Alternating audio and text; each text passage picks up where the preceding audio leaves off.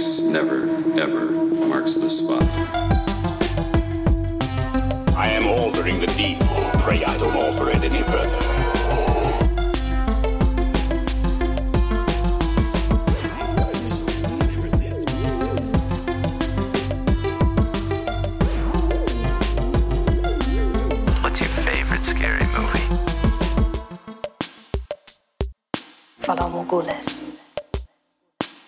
Most of the intelligence community doesn't believe he exists. The ones that do call him the Winter Soldier. I'm Batman. Dracarys. Hello, everyone, and welcome to this week's episode of the Top 5 Report, the podcast that got CPR certified in French class. My name is Drew. I'll be your host for the evening. Along with me, as always, is my brother Peter. Here. Hey man, hey, what's up? we haven't talked much since. I feel like it's been a couple weeks because you did not go to C2E2 with me. Yeah. So I had a blast. By the time this episode drops, everyone will have at least heard about my adventures. Yeah. So I had a lot of fun. Friday, honestly, like the first day of the con was a little like it started out really cool, and then there was this down moment where I'm like, man, kind of wish I had someone with me. No, I hear you. But then I ran into an old friend, and it was just kind of like, oh my god, I haven't seen you in years, and we sat and chatted for a little while, so it was kind of cool. Nice. But yeah, so we have a lot of news to cover because you and I haven't talked for 2 weeks, so let's jump right into it and go from there. Okay. Sounds good. So what are we watching? What are we reading? That kind of thing. All right. I didn't know if we were skipping this or not. So I actually haven't watched a lot. My son is actually turning 1 really soon, which is crazy. But because of that, we're having people over, and we're doing both cleaning and taking care of a lot of stuff on the house that we've been putting off for a long time. So a lot of my watching and reading time has been kind of taken up. That being said, I've watched a little bit more of Lock and Key. Like, I think I'm still only on, like, episode 2 or 3 or 4 or something, but it's that's good to hear because I haven't watched any of that yet. So okay, I still love the series. I think it's really cool. I think the concepts in it are really neat, and I'm enjoying it a lot. I just haven't. It's still like I haven't watched enough to have like a comprehensive opinion on it. Besides just it's really good, and you should go watch it because it's good, sort of thing. Sure. But I also wanted to mention I did have a chance to listen to a podcast this week. It was, have you ever listened to the show Reply All? No. Okay, so this is a podcast that I think I've been listening to for about a year or so, and it's kind of just, it falls within the tech journalism category, I think, because it just talks about, like, it's kind of like investigations about weird internet or tech-related, like, anomalies, so... Mm-hmm. It's just kind of like interesting, like mysteries about just like weird internet events and stuff they go into. So like, I like it because I like true crime stuff. Like I like the mystery of like solving a crime and stuff, but like the problem with like listening to true crime podcasts is it's like super dark because like you'll be walking around or doing chores, but you're listening to, you know, descriptions of, like, murders happening and stuff like that in your ears the whole time. And it's right. Like this weird, like, the voice in the back of my head is just always talking about killing people. I don't know if I like this. But that's kind of why I got into Reply All, because it's, like, kind of, it still goes into the whole mystery thing, but it's a lot more lighthearted and fun. But I wanted to mention it because their latest episode was just really good. The name of the episode is called The Case of the Missing Hit, and the plot of it is about this guy who contacted the show who said, hey guys, I very vividly remember this song from my childhood that was a huge hit in the late 90s, and I can't figure out what it is. And he vividly remembered the song and remembered lyrics and stuff, but he couldn't find any trace of it on the internet. And it's just one of those, like, how does that happen? Like, how does a song just get erased from history? And they kind of, like, investigate, like, that case from there. But it's just one of those things where this is one of the best episodes I've heard of this podcast, and kind of the episode's so good, it just reminds me of all the episodes I've listened to that made me fall in love with it, so I thought I'd mention it. So. Oh, yeah, no, that's... Look, I became a podcast junkie 12 years ago, going on 13 years ago, and it was literally, I was just, like, poking around the internet, I'm like, what's a podcast? And I downloaded one that caught my attention, and I'm like, oh my god, this is amazing, and it's completely changed my life, because here I am hosting one. Do you know what I mean? Oh, so I totally get it. I started listening to, probably around the same time, like you mentioned, you might have got the jump on me a little bit, but I remember listening to this old show called Sidebar Nation that was just like interviews with comic book artists and stuff, and it was something a friend of mine told me about, and like I spend so much time just like drawing and doing art, and once I learned you could do that while listening to podcasts, it was like a total game changer, because I was like, oh, I don't have to just listen to music and be haunted by my own thoughts the whole time, sort of thing. So. That's awesome. Yeah. How about you? Did you watch or read anything? Well, aside from catching up on my DVR, because I'm very behind, and I'm not going to bore you with the, hey, I watched this episode of Supergirl or that episode of Flash, I did... watch the entirety of Castlevania Season 3. Oh, nice. That's awesome. Is it good? It's fantastic. We've blown so much sunshine up the ass of that show, like, because we just keep praising it and because it's amazing. Yeah. It's really good. My only criticism of this season is that I felt like the pacing's different. It's just as good as the previous seasons. It just moved, I felt, a little bit slower. But there's some setup to something that happens later, and that setup has a big payoff. So nice. I'm kind of okay with the pacing, but it was kind of bugging me at first. I'm like, wow, this is moving a little slower than I would like it to. But but I really, really enjoyed the season. Yeah, that's kind of the best thing I can tell you. It's a good, solid season. And I will say that if you have the ability to do so, watch the last two back-to-back. The last two seasons? Or episodes? No, the last two episodes, because the other episodes, if you can, watch the last three, but that's not really conducive sometimes. So The way I think of it is, watch them as you can, but the last two, if you have the ability to do so, watch them back-to-back, because it's very, I don't want to say cliffhangery, but it's very nonstop. Yeah. So, I haven't started Castlevania Season 3 yet, just because I loved the first season so much that, like, I kind of want to go back and just rewatch the whole thing, like, into Season 3. I don't know if I'll have time to do that, so I'll let you know, because I am really itching to watch the third season, but I thought, like, the second season, the pacing was so good that I'm, like, kind of a little bit weary if the pacing's changed, because the second season had this perfect balance of, like, you're watching an episode and before you know it the episode's over, because that's how drawn into the story you were. And my issue with the pacing is the balance, and my issue with the pacing is not the speed of the story or the how compelling the story was. It was more the balance between action and downtime, right? Which may have made me feel like the pacing wasn't what I wanted it to be. Okay. So, but no, I thought it was great. I thought it was fantastic, so I can't really complain. Yeah, I'm still going to love it. It's, medieval gothic horror, and it's, the Castlevania series and setting is so cool, so I know I'm going to like it. I will say, compared to previous seasons, this is much heavier on the horror than the other seasons were. That's interesting, too. And it makes me wonder, because the first season was so gory. It's a different kind of horror, let's put it that way. Right. It's more scares and maybe less gore. Oh, no, it's very unsettling. Okay. It's unsettling. Let's put it that way. Okay, cool. But no, it's fantastic, so. Let's, we have a lot of news, so you want to roll into that real quick? Yeah, sounds good. Okay. So... I was thinking to myself, this whole world is, like, going nuts over the coronavirus stuff. Yeah. And I really was thinking to myself, we're going to do a show, we're not going to talk about the coronavirus, we're going to do our own thing and just enjoy the fact that in our little corner of the universe, everything is fine, and we're all just enjoying life. And then I started seeing reports about things that, I'm sorry, we have to address the coronavirus, and not because we're scared, but, and we're worried about things, it's because it's starting to affect pop culture. Yeah.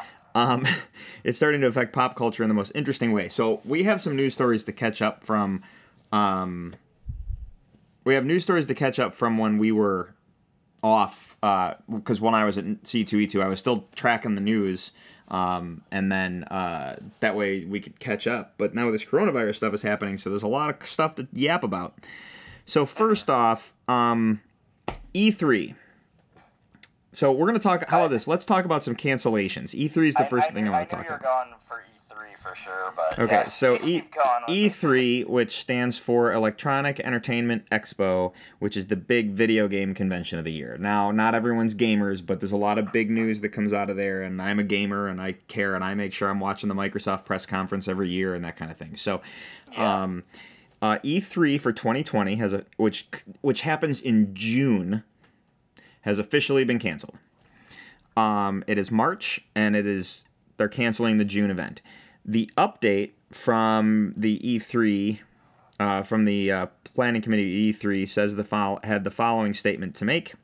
The health and well-being of teams, players, and partners is our top priority, so while we're disappointed, we fully support the ESA's decision to cancel E3 2020. E3 is and will continue to be a monument where we come together as a community and share a love of games. We're exploring other options for a digital experience that will allow us to share exciting news we have planned. Stay tuned for more. So it sounds like, I mean, E3 is going to cover some digital stuff, and Microsoft already said they're going to do some digital thing so they can show off their new stuff on some digital way. And for those of us, and it'll probably be streamed over Xbox, that kind of thing. So yeah, so it's just not, it's basically like not the physical convention that's going to happen. Yeah, they're gonna find a way to do it. And I'm not gonna read statements from everybody, because I don't have statements from that many people. Yeah. But I do need to talk about the ones that like caught my attention. Was like, holy crap, are you serious? Yeah. Is it still on E3 or you? No, that was it for E3. Oh, okay. I was just thinking there's gonna probably be a pretty epic Nintendo Direct around that time. Oh, but, I have a feeling there's gonna, like, everyone's gonna start putting out statements and all that kind of stuff. And I just wanted to read the one from E3. The only reason I know about Microsoft is because they responded real fast, saying, "Hey, we know E3's canceled, but we're gonna do something digitally for everybody." So, if anything, like, we're still gonna get a lot of presentations and news. So that's what I'm hoping. So for me, who's never even has the chance to attend E3, like, I'm still looking forward to the news that comes out, but I do understand if people are, if they actually can go and stuff and they are really upset about it, Yeah, and, I've never been to E3, and as much as I'd love to go, that's an expensive trip, and I'd have to go out to California, and so I'm totally fine hanging out at home and watching it digitally like I always have. Yeah. Okay, so Falcon and the Winter Soldier is due out in August, but Sebastian Stan has opened up about the pause for their efforts for the Disney series in Prague, because they're sending everyone home. So production has completely been halted on Falcon and the Winter Soldier because they're sending everyone home. Bucky directly says, where's his quote? He's experiencing one of the most beautiful cities in the world, filled with the most wonderful and welcoming people. Now we're being sent home too soon. Prague, you're going to be in my thoughts for a long time. Thank you. We'll be back. Yeah, it's, so that story, it makes me wonder if it would be actually safer for them to stay in Prague, just because, like, if they had coronavirus, like, they wouldn't be carrying it anywhere, but... Well, and that's, and that makes me wonder, too, because Tom Hanks has coronavirus, and he's stuck in, He tested positive for coronavirus, and he's stuck in Australia, so. Yeah. I didn't know that Falcon and the Winter Soldier was partially being filmed in Prague, though, which actually makes me more excited about the series, because that city is gorgeous. Like, it's shown up in a lot of movies, as well as just, like, I love looking at, like, European architecture and nerding out about that stuff online sometimes, and, like, Prague is just one of the most beautiful cities ever, so I kind of look forward to that aspect of the show whenever it actually does come out. Yep. I totally agree. So Yeah, that sucks, but we'll get Falcon and the Winter Soldier when we get it, I guess. Yeah. Another television show that has been shut down in production, Riverdale has gone under or shut down. Interesting. One of the team members, from what I understand, is from a production team, so not like a cast member, but one of the production team. Jughead has coronavirus. Well, one of the production team has tested positive, so they have to quarantine everybody. So Riverdale's canceled. Well, Riverdale's currently, like, not canceled, just, let me rephrase, let me not put that into the thing. Riverdale has stopped for right now. Yeah.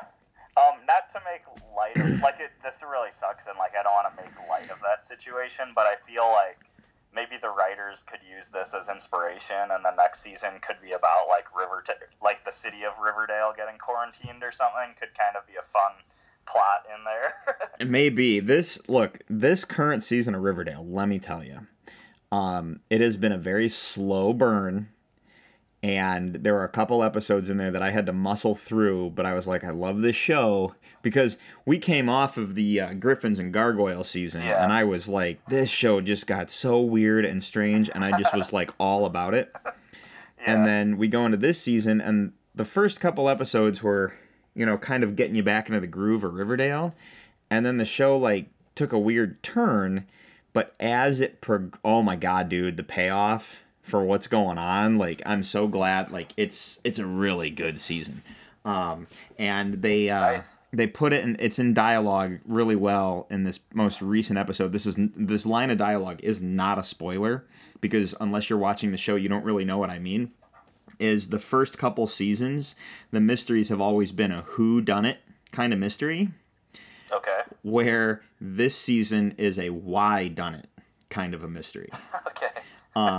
Okay. If that makes sense. It's not the question of who, it's a question of why. I feel like Knives Out is a why done it to an extent. Yeah, kind of. Yeah, that's yeah, kind of. All right, let's go back to the coronavirus. Hey, Disneyland is closed. Yeah, I heard about this one. I was going to mention it if you didn't get there, but yeah. Well, yeah, like I said, I didn't grab a lot of them, but it was the ones where I'm like, good Lord. Yeah, so Disneyland and California Adventureland will be closed March 14th through the end of the month due to concerns over the spread of the virus. So they're just closing till the end of March for right now. I was expecting Disneyland to announce its closure a long time ago, but there hasn't been word about Disney World in Florida. This is the California location. I'm willing to bet a lot of. I feel like there's probably more Asian tourists who go to Disneyland just because it's just a shorter flight sort of thing. Right. So maybe that's where that comes from, but I don't know. That's.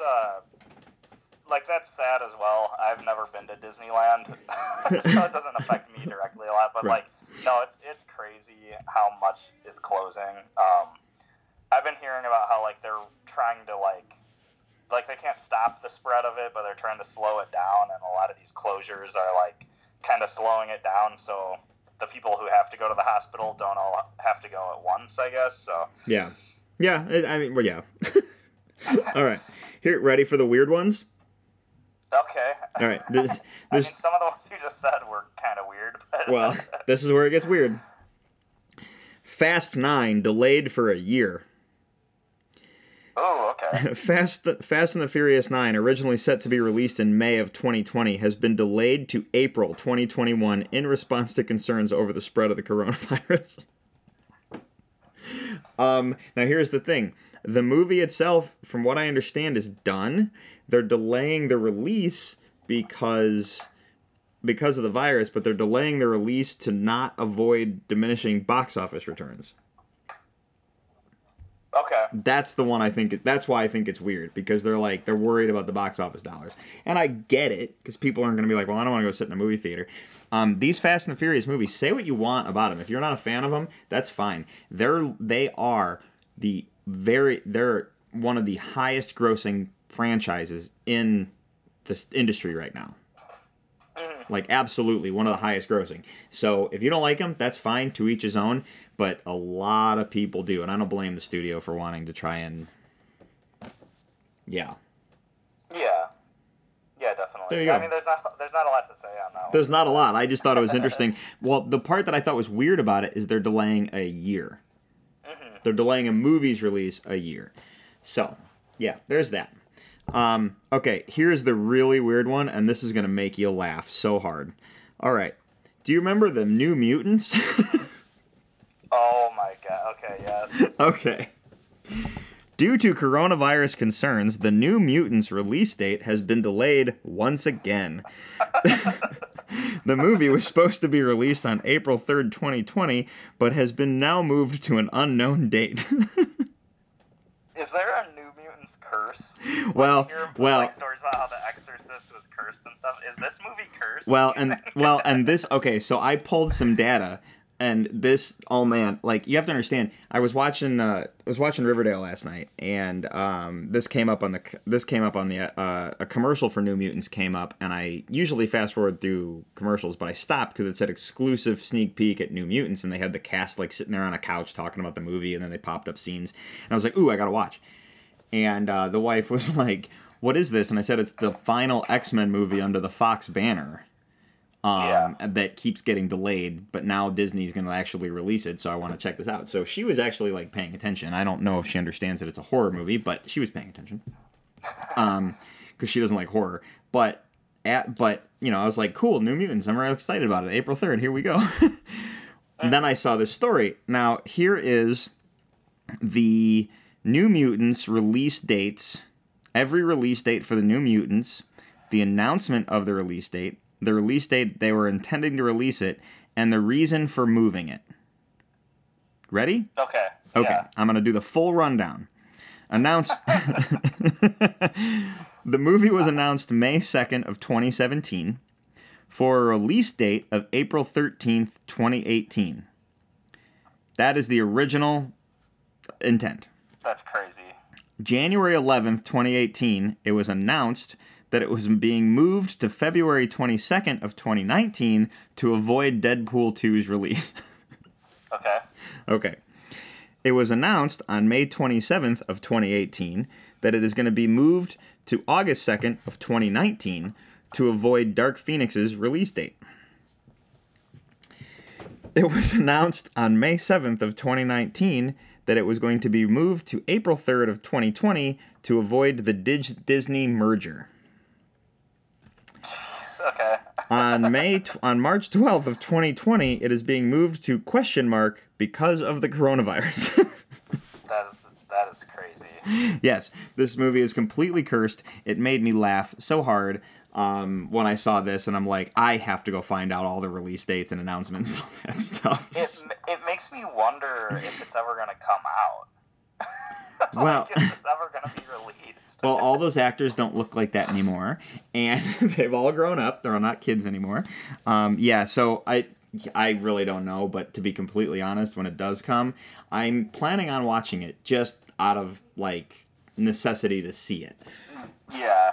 I do like, so, you know how, like, all the Marvel movies for a while were all under different, under different movie studios. So there's weird things where certain characters couldn't cross over. I mean, obviously you know about this, but I'm just commenting on it.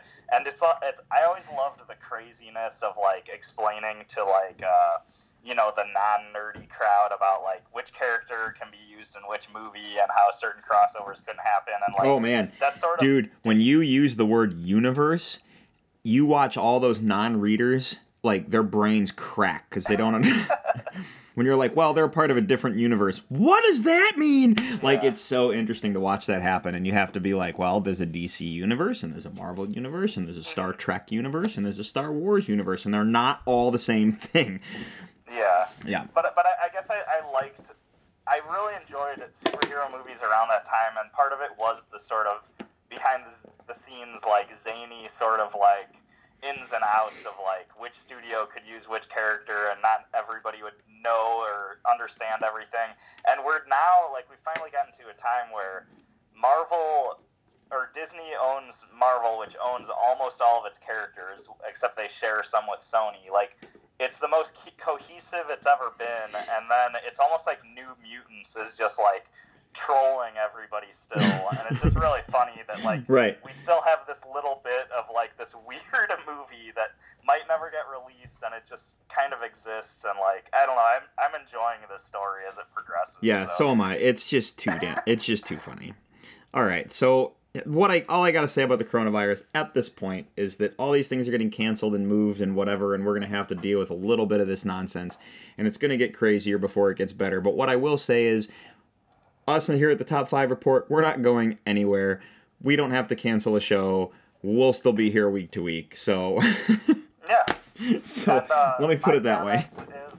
My comment is, if the Oasis existed, the coronavirus probably wouldn't have spread. That is very true, and another reason why we need the Oasis. Right. All right. So let's get back to the news stories that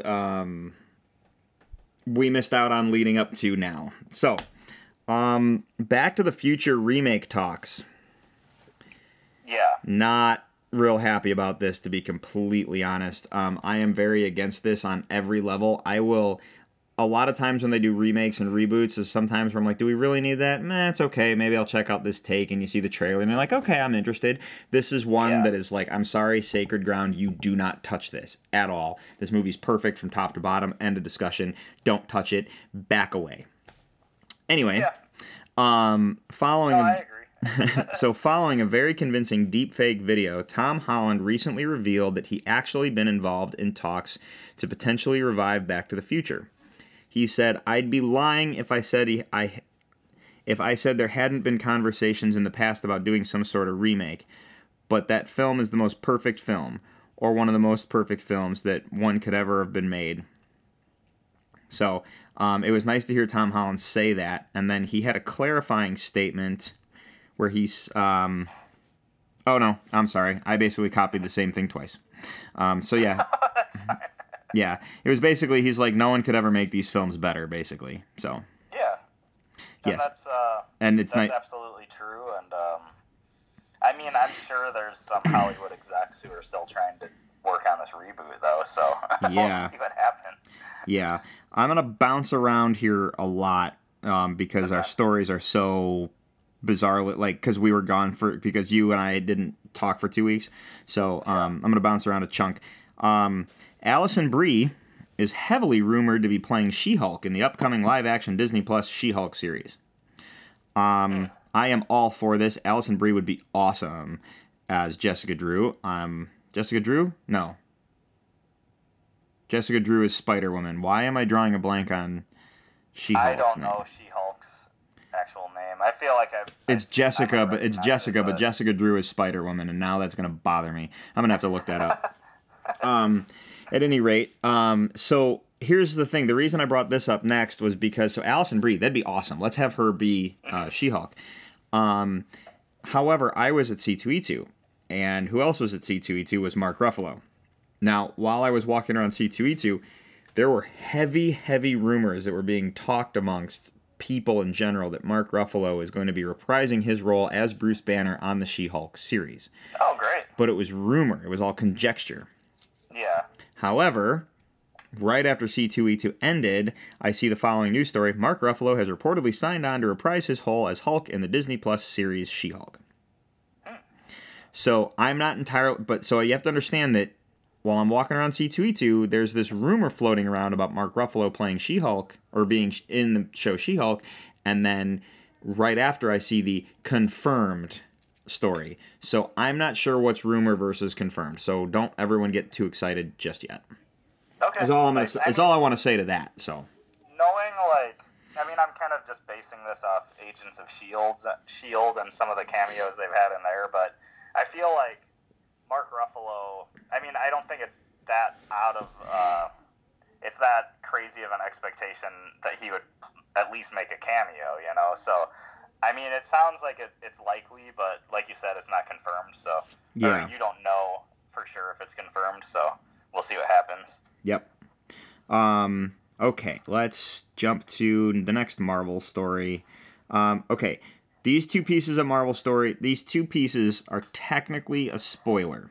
So I'm going to drop a spoiler warning for a movie that's not even remotely close to out yet.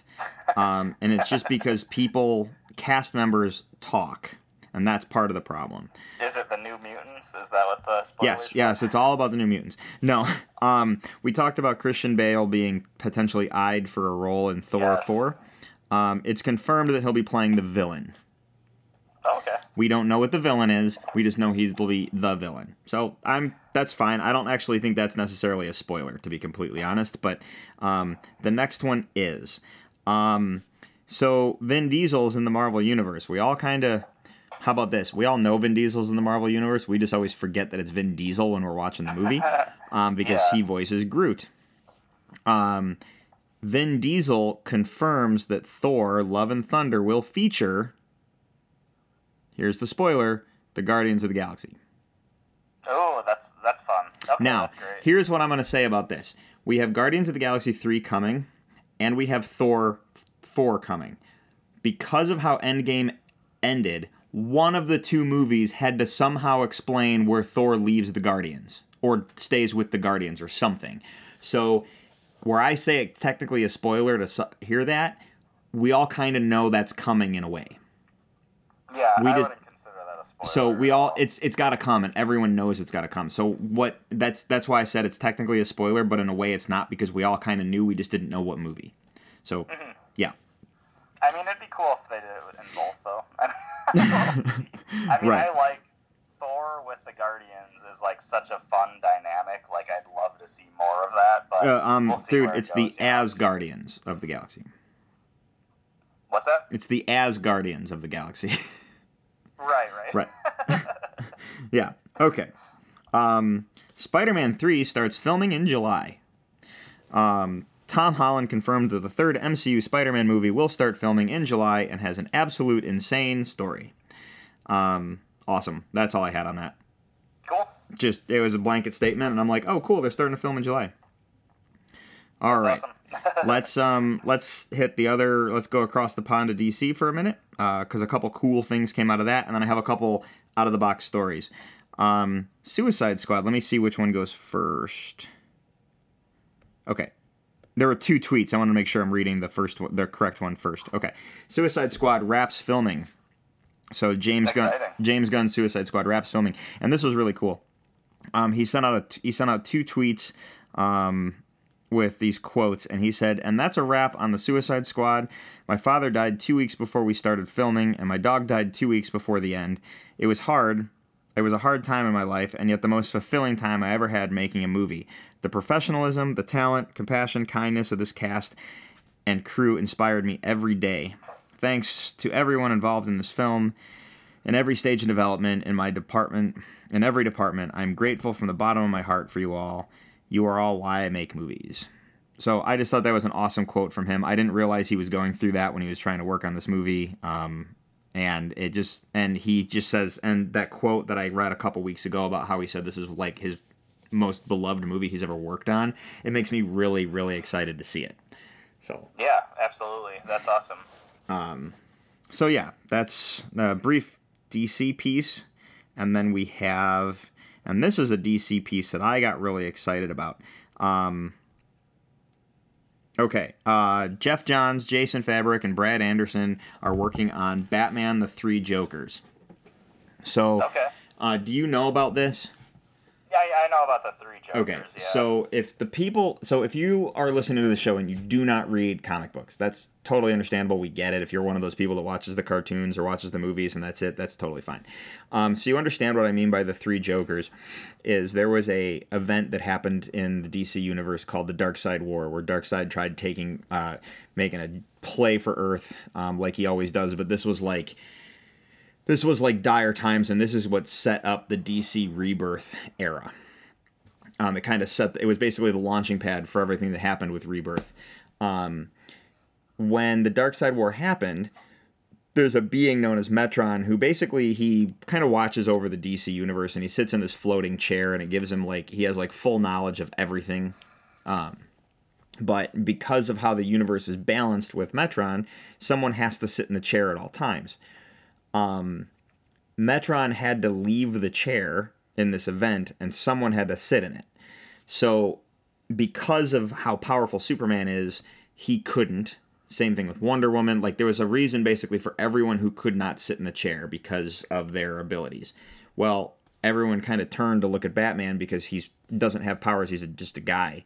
So Batman sat in the chair, and it was really interesting just to watch Batman. He sits in the chair for this brief moment, and, like, he completely, like, phases over and gets, like, his costume gets completely made over, and he's now looking like a Metron version of Batman.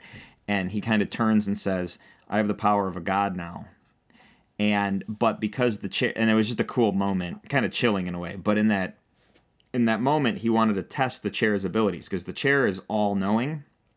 So to test the abilities of the chair, he asked the chair two questions. The first thing he asked was, what was the name of my parents' killer? And the chair said Joe Chill, because that was who killed Thomas and Martha Wayne. And then the second question was, he said, what is the Joker's real name? And you never got an answer, because Batman's response, because he said that, and then the way they did it in the comic, you didn't get to see the answer, and Batman said, that can't be possible.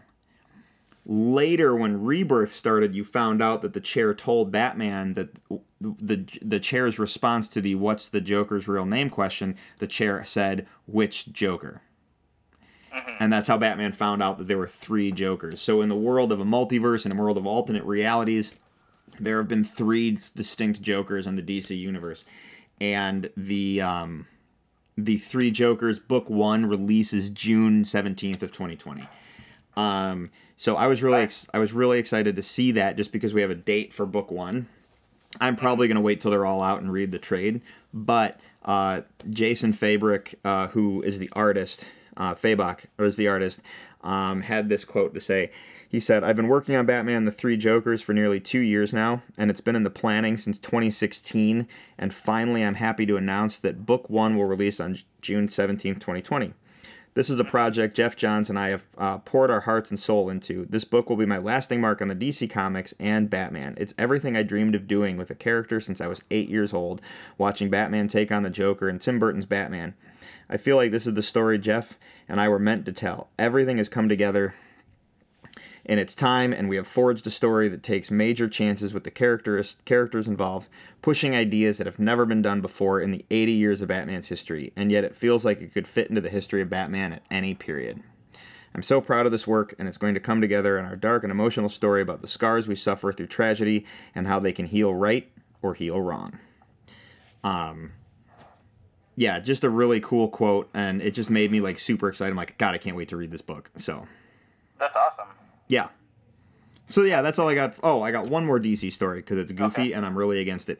But, yeah, that's just, you know, I just wanted to throw that out there and be like, hey, yeah, three Jokers is coming, so. Yeah, I don't have much to say about it, but, yeah, it sounds amazing, and, like, that's a really cool quote, and, yeah, it's exciting. All right. And here's another rumor, because we talked about Mark Ruffalo being rumored for She-Hulk. Lots of fan casts being a key word here, and rumors circulating for Johnny Depp as the Batman's Joker. Yeah. I like Johnny Depp, but I am very heavily against this in every way possible. Okay. I'm heavily against this because we just got off the heels of probably one of the greatest Joker performances ever in the history of the industry. That's true. We have two actors that are currently physically capable of playing the Joker, since Joaquin Phoenix is technically looking to play the Joker in a sequel. And we have Jared Leto, who is still technically could be the Joker in these DC films. Yeah. Per, like, the way the DCEU is set up, because... the Joker film is kind of outside of the cohesive DC storyline. But Johnny Depp, I really feel my problem is, like, I like Johnny Depp, and I think he's a great actor. I can't see him doing this for various reasons, and mostly because there's too much other Joker stuff going on right now. We don't need another actor playing the Joker at this point, and I think Johnny Depp would make it too much Johnny Depp. Does that make sense? Yeah, that's a fair point. Okay. I think the one thing you're forgetting, though, is there's three Jokers. Right. No, I hear you. My bad. I like Johnny Depp as much as the next guy, but I think we've talked about this before, but almost every role you see him in for the last, 10 years or so, it's hard to picture him as anybody else besides Johnny Depp.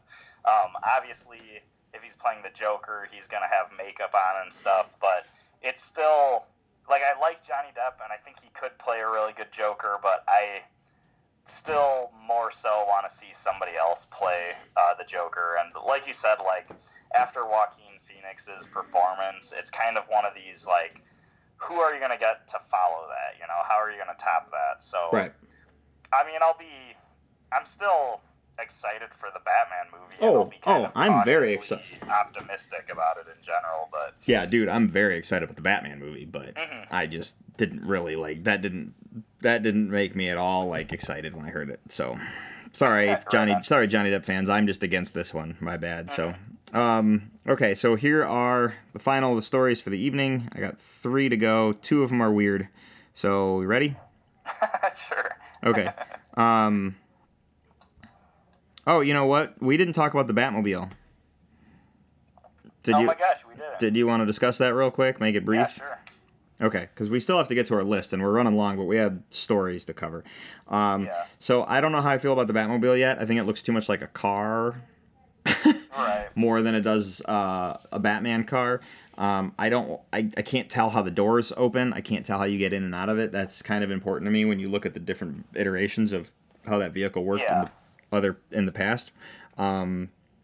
But yeah, to me it just looks like a car. But I did do some digging around, and I did find some areas from the Nightfall comic book, from 1960s Batman. There's some different iterations where the Batman, the cartoon, some different places where you can see that they took ideas from these other versions of the Batmobile and incorporated them into what the Batmobile will look like for the Batman. So. Okay, that's interesting. I feel the shape of it, I can kind of stretch my mind's eye to see how it could have a bit of influence from the Batman the Animated Series Batmobile, just in that sort of long geometric shape of it. But my thing is I saw it, and I actually kind of do like that it's more of a sleek sports car. I can imagine it in really high speed chases. I can imagine it doing really cool drifts and stuff like that. My issue with it was I looked at it and I didn't see anything that said bat to me, nothing bat-like at all. Even the sort of fin-like pieces coming off the back. It doesn't scream Batman the way the 1989 Anton First one did. Yeah, and I was talking to a friend about this, and my friend actually said he never liked that the Batmobile looked like a bat. He always thought that was really corny. And I was like, that's really weird. I never thought about that being something cheesy or unrealistic. I was always it's the Batmobile, so it should look bat-like. But I thought that was an interesting opinion. But then when it comes down to it, like you said, it's still, it looks awesome, but it still, falls within the just a car sort of category instead of the supercar category, I guess. Yeah. And then I had one more thought. Oh, so my biggest problem with it, though, is there's one of the shots of the Batmobile is, an overhead shot, and you can kind of see in through the windshield. And that's my least favorite part, because when you can see through the windshield and you can see, I almost want to say you can see part of the dashboard and steering wheel almost, and that's where it was driven really home for me that it's just a car. Because I was well, it kind of just looks like a regular car dashboard in there and stuff like that. So, right. They did say it's the second year of his run, so he might not, he's been Batman for a year, so this still could be early, there's still an earliness to it, so there might not be it might not be the only Batmobile we see. So yeah. It's one of those things, I'm happy to be proven wrong, and I hope I am. I like it for the most part, but I'm still kind of I feel it could be better, but maybe I'll be proven wrong, and maybe in the movie it's going to make tons of sense and be awesome, so we'll see what happens. Yep, we sure will. All right, so, okay, final stories. The Last of Us, the video game. Do you know what I'm talking about? Yeah. Okay, so The Last of Us is in the works for a series from HBO. from Chernobyl creator Craig Mazin. I've never played the game, but I know of it, and I've seen like videos and stuff. The game looks amazing, and to have HBO behind it for this, that's just awesome. Yeah, this is one that I hear a lot of people talking about, how it's a shoo-in for being like a video game you can easily turn into a show, and it'll be great. So, I mean, it'll be cool to see what happens. How do you feel about a Star Wars rated R film? I guess it kind of depends on the subject matter for me. Scott Derrickson, director of Doctor Strange, has revealed he'd like to make an R-rated one-off Star Wars movie set on the ice planet of Hoth. Oh, I did see this. He also said that this will never happen. So, right. So I just wanted to bring it up because I thought, I read it and I'm like, oh my god, no. And then I was like, that's never going to happen. It doesn't matter. So it's nice to hear someone's wish list in terms of, hey, what would you want to do if you could? I'd want to do this. Yeah. Thought it'd be good. I was kind of curious if it's like, did he have a horror movie in mind or something? Like, is this going to be like The Thing, but in Star Wars? Or is it going to, are people going to be chased by wampas the whole time, or what exactly is this gonna be? But I have no idea, but it made me laugh, and I'm like, it's not really news, it's more of a, hey, Scott Derrickson said he wanted to do this, he also knows it'll never happen, so let's laugh about it for a minute, but let's also ponder at the idea that would be interesting. Absolutely. It'd make a great fan fiction. There is a novel called Death Troopers, which I did pick up, I did read, and it's I got it signed by the author. It's really good. It's basically like a Star Wars version of zombies. I'm familiar with the book. I never read it. I always wanted to because I thought it sounded really neat. It's basically Han and Chewie come across they get picked up by a Star Destroyer, and while they're trying to escape, they're trapped on the Star Destroyer with a bunch of other people, and the stormtroopers are all basically zombified. So this zombie virus has taken over the Star Destroyer, and they're trapped in space with them. It's kind of like you're stuck. It's kind of like being stuck on an airplane with zombies. You can only run so far. So it was cool. All right, are you ready for the weirdest news story of the night? And it's the last one for the evening. Okay. All right. Yeah, let's hear it, I guess. How do you feel about Disney live action films? We've talked about this before. Like, how do you really feel about them? Most of them I've seen, I'm like pretty lukewarm on. I think there's every once in a while there's a pretty decent one, but I'm not the biggest fan of them. All right. Beauty and the Beast prequel film, which will focus on Gaston and LeFou, starring Luke Evans and Josh Gad from the live-action movie, is in development. Okay, so it's like, I mean, what is it? Just Gaston is going to be going around hitting on women, and then LeFou is his, like, wingman, basically? Dude, your guess is just as good as mine. Yeah, that's bizarre. I have no clue. It made me laugh very wholeheartedly. I'm like, I cannot wait to talk about this on the podcast. That's all I could think of. It has to be a straight to Disney Plus thing, right? It has to be, but the fact that they're going to do a Gaston prequel, I don't... In a world of women empowerment, you're going to do a Gaston prequel? Yeah. I'm just over here and I want to see New Mutants. Right. Yeah, absolutely. Okay. That's it for the news. We've cleared off the desk. Are you ready to talk about the list for the night? Yeah, sounds good. All right. Do you think were you able to finish your list? You had 2 weeks to do it, so. Yeah. All right. Very cool. All right, man. Well, Ryan, it is list time. So you know what to do, man. Play the thing.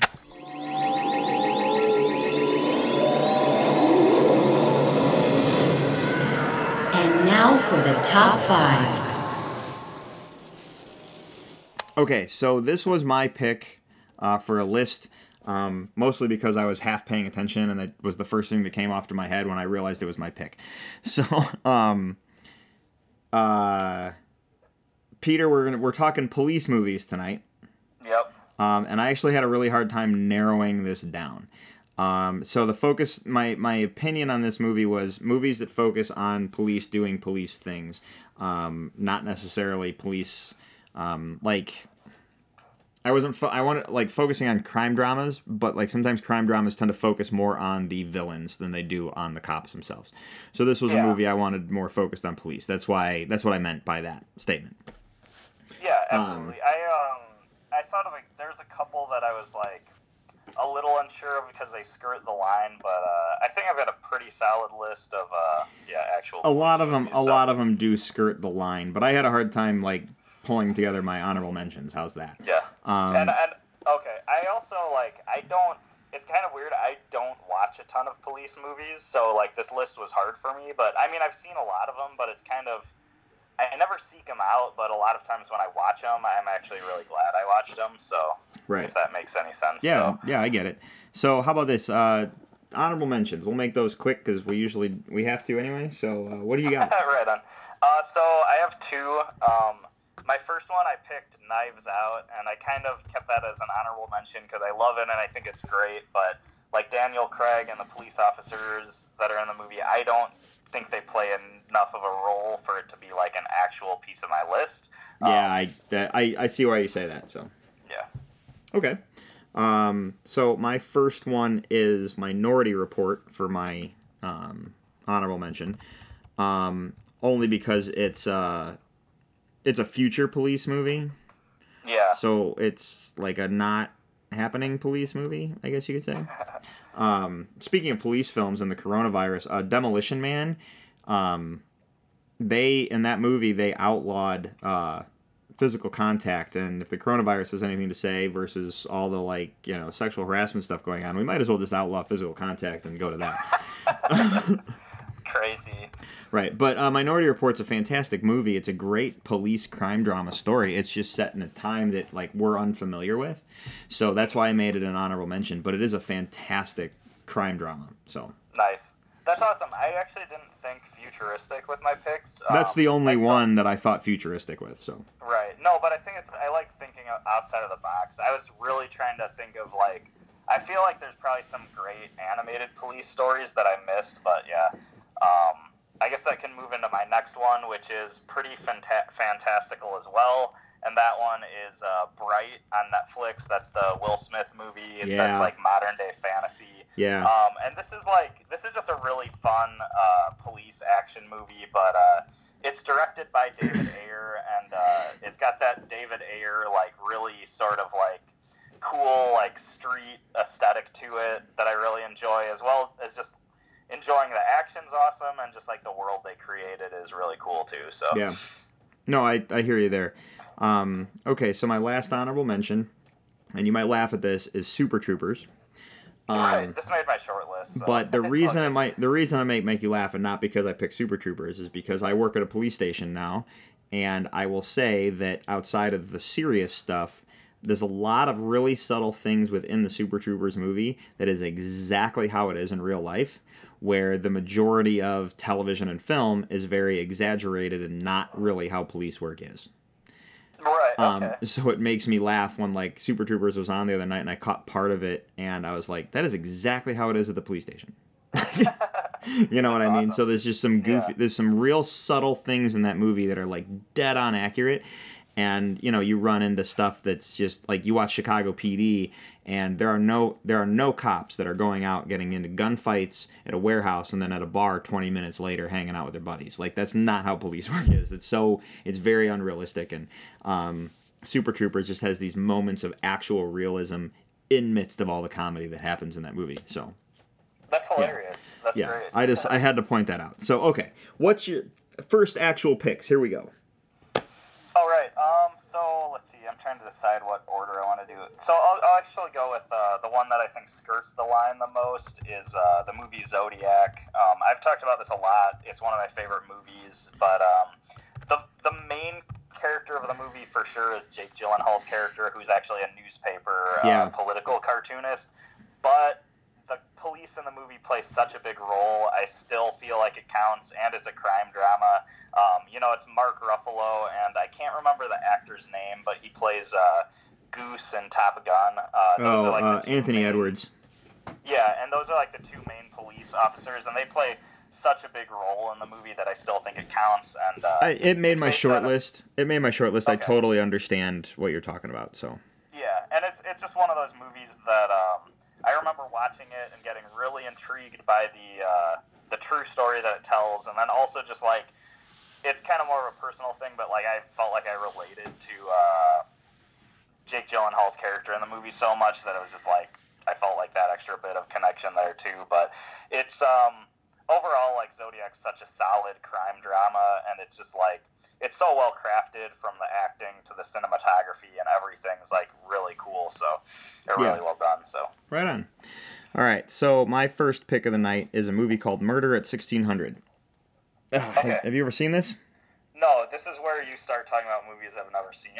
Oh, perfect. You'd actually really like this. This is this goes back to Wesley Snipes and Diane Lane. Alan Alda's in it, and Dennis Miller's in it. Really cool movie about a... So 1600 is the address, as in 1600 Pennsylvania Avenue, which is the address of the White House. Yeah. And there is a legal aid that gets murdered in the White House, and her body's found in a bathroom, and Wesley Snipes and Dennis Miller are homicide detectives that get assigned to the case, and it becomes a murder mystery whodunit at the highest level of national security. So, like, you have them trying to figure out who killed the girl, but you have Secret Service trying to cover up the murder because they don't want fingers pointed at the president because he wasn't even there, but they're worried about the frame. You know what I mean? Like, it's a really, really cool crafted mystery. And then Diane Lane plays the Secret Service agent that's assigned as a liaison to the homicide detectives. So she gets wrapped up in the stuff. So it's a really, really cool movie. I definitely recommend it just because it's a cool mystery, and you'll be spending a lot of the time trying to figure out who actually killed the girl, which is the ultimate goal in these murder mysteries anyway, because you're like, well, who did it? And it's a very good whodunit kind of mystery. Nice. And it's not... Awesome. And I say Wesley Snipes, and he's usually known as action. He's got, like, one action scene in the movie. The rest of it is all standard, like, murder mystery stuff. So... Awesome. Yeah, and it's not a drawn-out action scene. It's a very short action scene, but he only has, like, one moment in the movie where he gets to do, like, his normal Wesley Snipes action stuff, so. Okay. Yeah. Yeah, awesome. So Murder at 1600. You're up, man.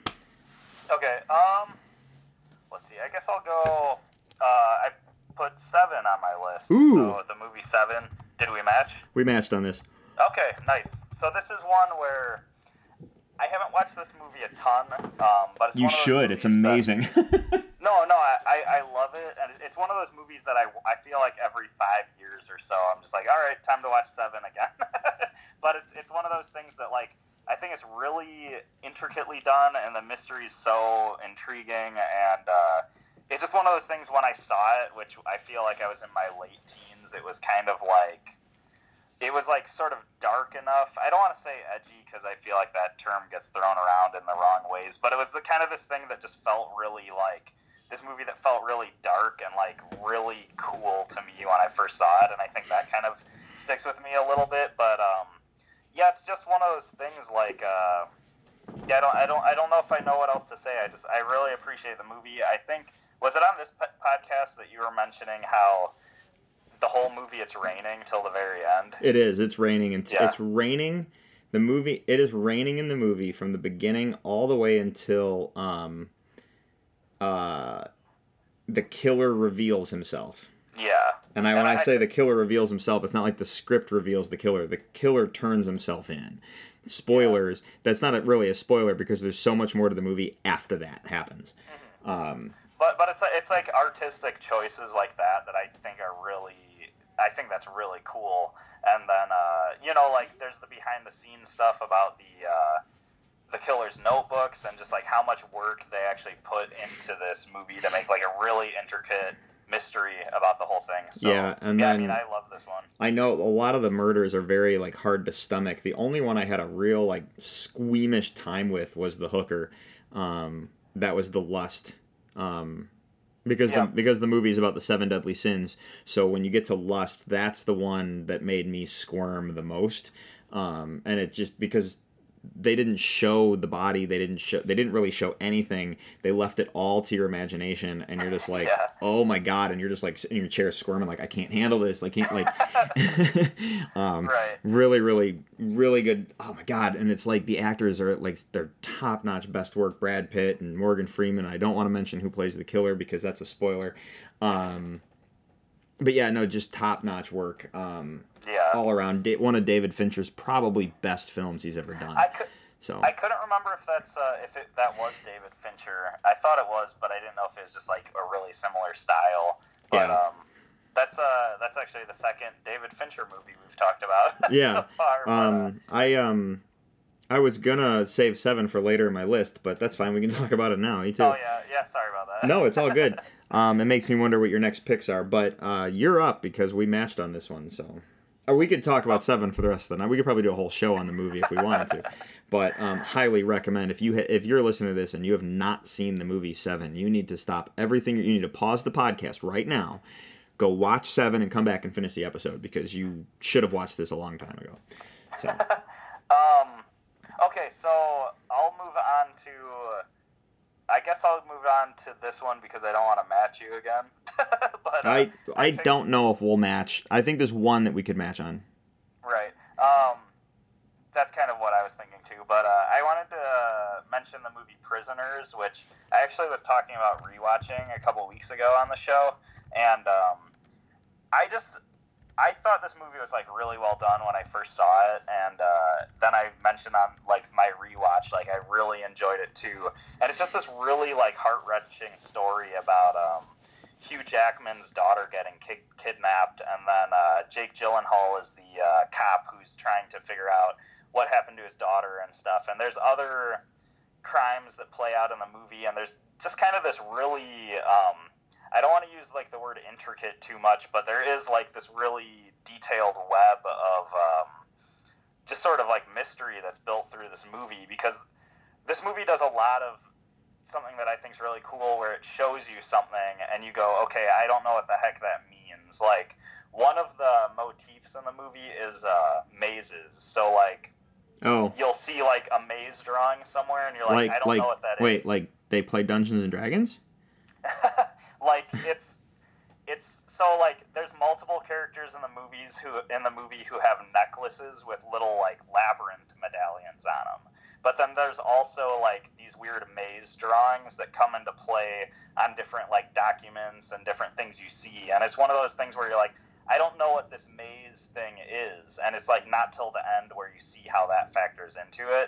And there's a lot of details like that. Like there's other things like that, which I don't want to spoil like all of them, but there's other like things like that keep you intrigued in the story, and I really love that. And I mean, I talked a lot about the character design in the movie, how I really appreciated that like a couple weeks ago, so I don't want to go too into that, but this is just like a really solid movie for me. So right, very cool.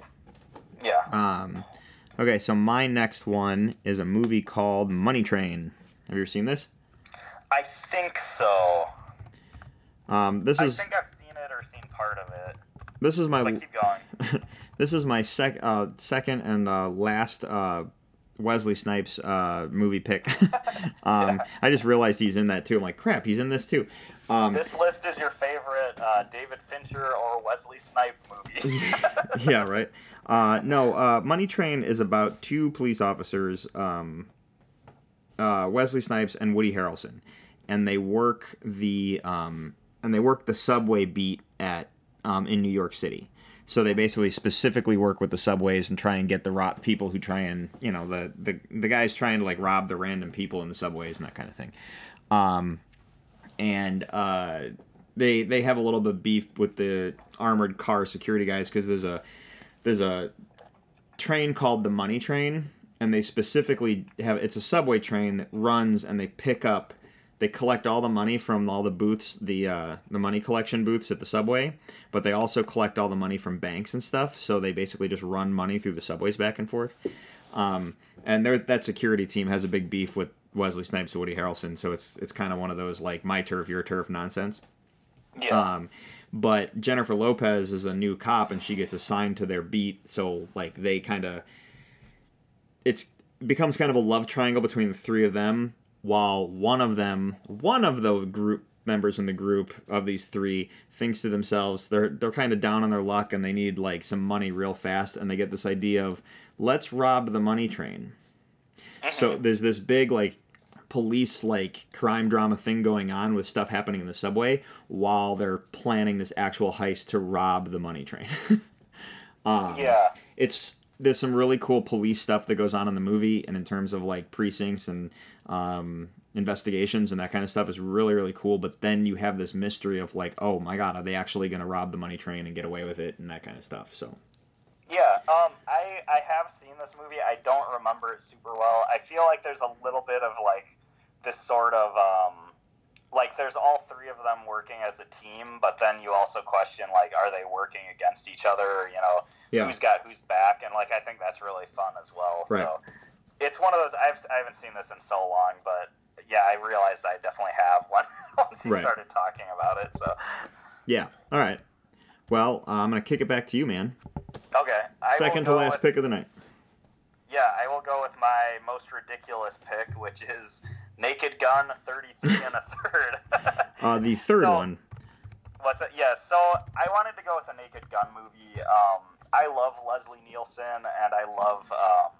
I'm not the biggest fan of like a lot of the newer parody movies, like a lot of the things that came out like after Scary Movie, but this old school like you know Naked Gun, Airplane style like humor, I really connect with, and like it really makes me laugh. And you know, Leslie Nielsen is like one of the MVPs of that style, and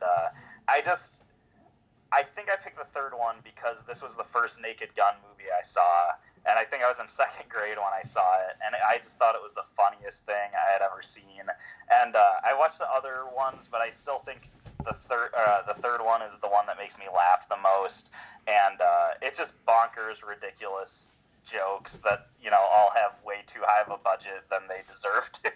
Right. And yeah, I just wanted to pick one of these, and when I really thought about which one did I enjoy the most, I think the third one is the one that I enjoyed the most. So yeah, for me, I'm gonna have to agree with you on that. The third one is the one that I enjoyed the most, but that's basically the best way of wording it. Like it's that, and one of my favorite jokes is that's the one where there's a terrorist threat, like someone's planning on they want to set off a bomb at the Academy Awards. Yep.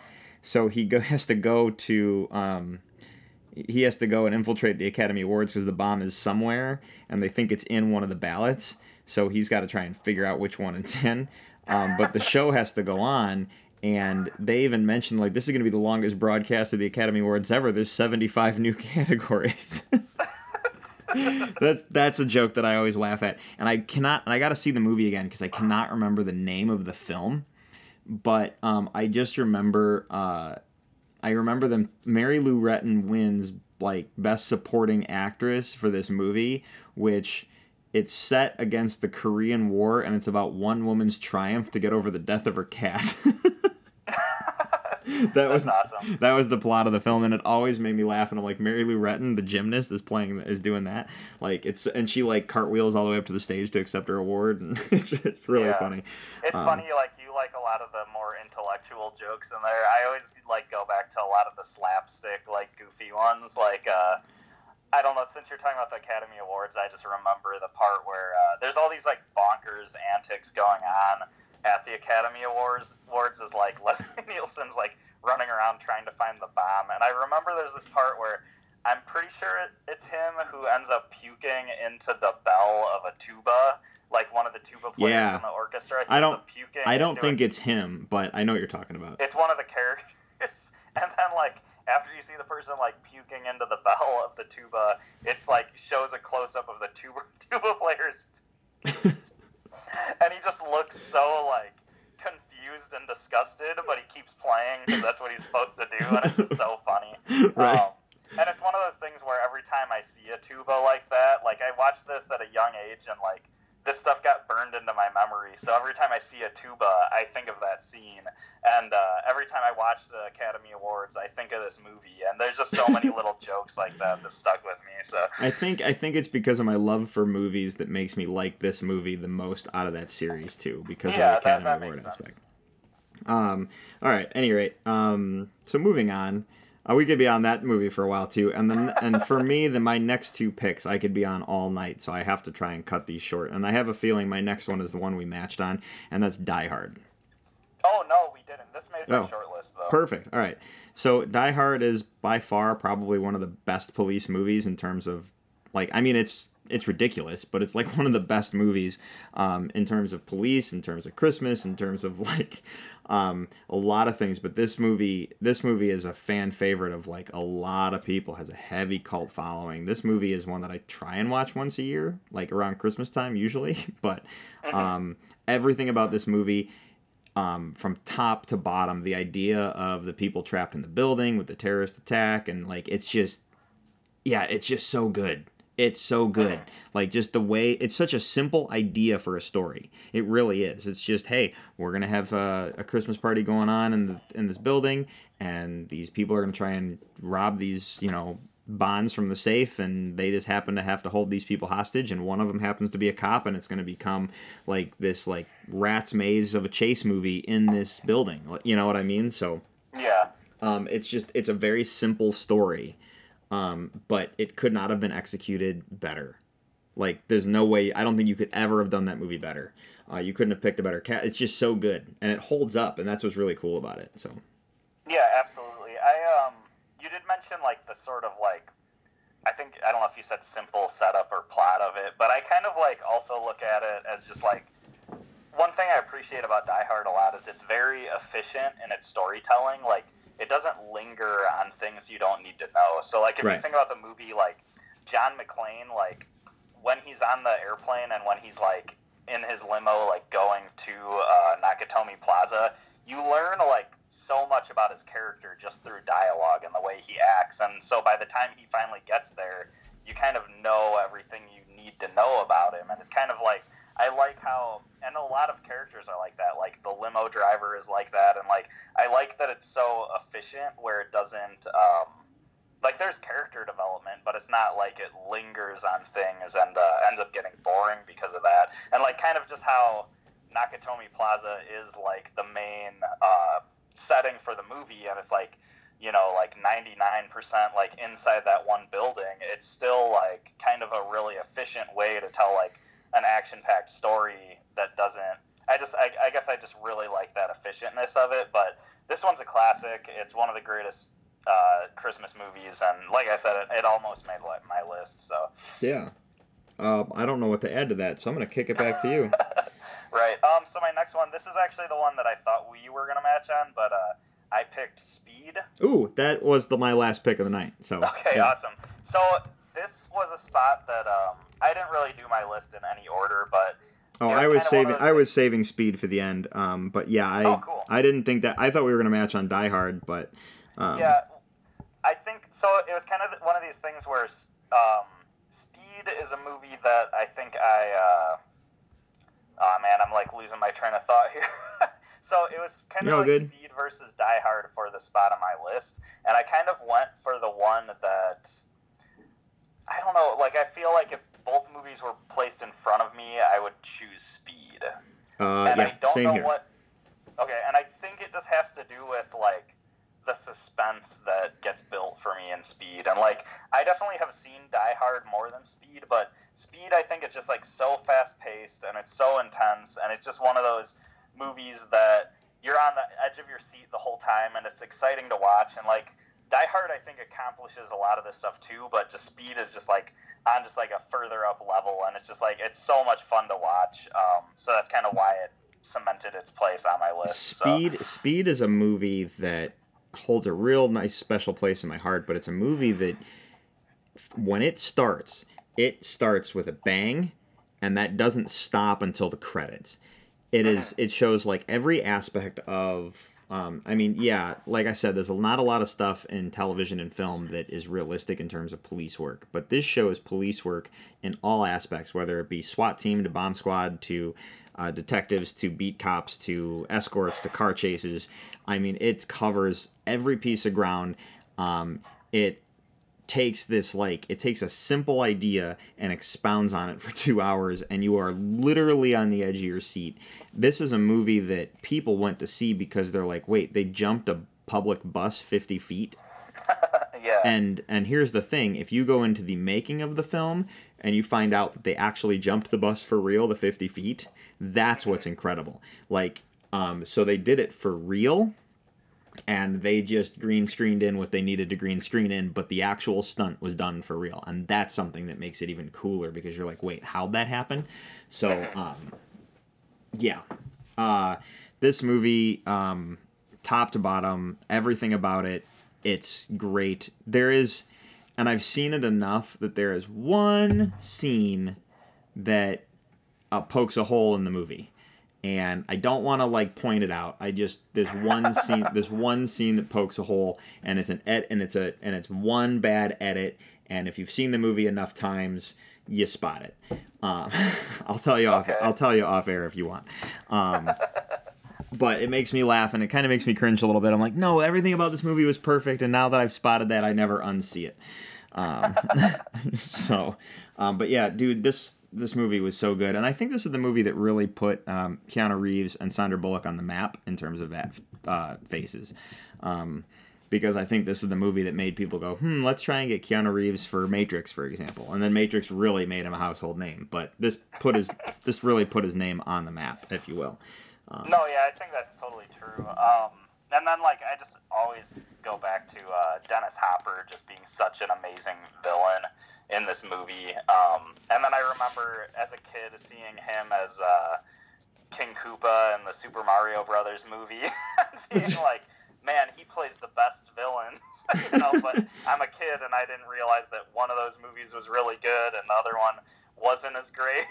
So, right. But, yeah, no, it's just an awesome movie, so.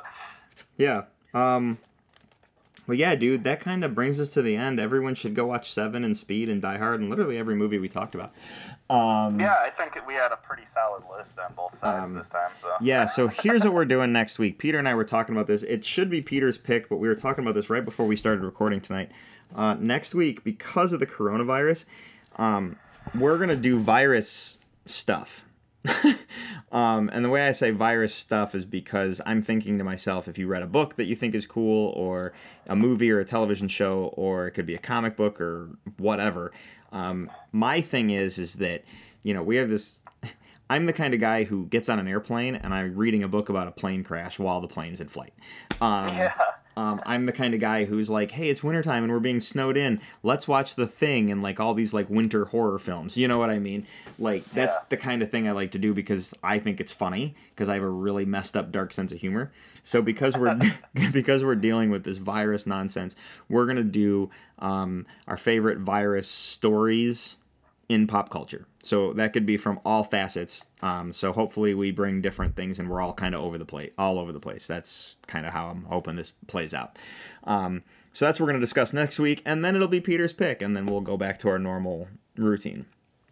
Sounds great. And then Peter and I also talked about some cool list ideas for future lists. On one hand, future lists, but on the other hand, future ideas for maybe bringing in guests for, like, bonus episodes and that kind of thing. So we'll see how that gets planned out as we go. I don't want to bury the lead on that now. So, yeah, Peter, you good for the night? Yeah. All right, cool. I think we got another one in the bag. So we're getting much closer to that episode 100. So you and I got to start planning and figuring that out. Yeah. So with that being said, if you guys will check out our website, top5report.com, there you'll find links to all of our social media, Twitter and Facebook, along with a link to our email, top5report@gmail.com. If you want to interact with the show, hit us up there or on our social media. Either way works for us. If you check out, we are on Google Play, Stitcher, iHeartRadio, Apple Podcasts. There you can subscribe to us. And if you do, you won't miss a single episode. And you can also leave us a review. We love the 5 stars, but we also understand criticism because it helps us get better, and it makes the words we say feel important. So you can follow me personally on Twitter and Instagram at Drew3927, and I posted some of my C2E2 photos up there on my Instagram if you guys wanted to see some stuff that I took. I might be posting some more because I haven't gone through all my photos yet. So if you want, check me out there. Peter, you? Yeah, you can follow me on Twitter at NinjaPierre, and that's where I will be spreading the word about how well Paul Blart Mall Cop 2 syncs up with Pink Floyd's Dark Side of the Moon. Oh, Yeah, that's actually true too. It syncs up perfectly. So. Oh, you said Paul Blart Mall Cop 2 or 1? Yeah. Oh. Yeah. Looks like I know what I'm doing this weekend. Okay. So, with that being said, for the top 5 report, I'm Drew. And have a good night, everyone.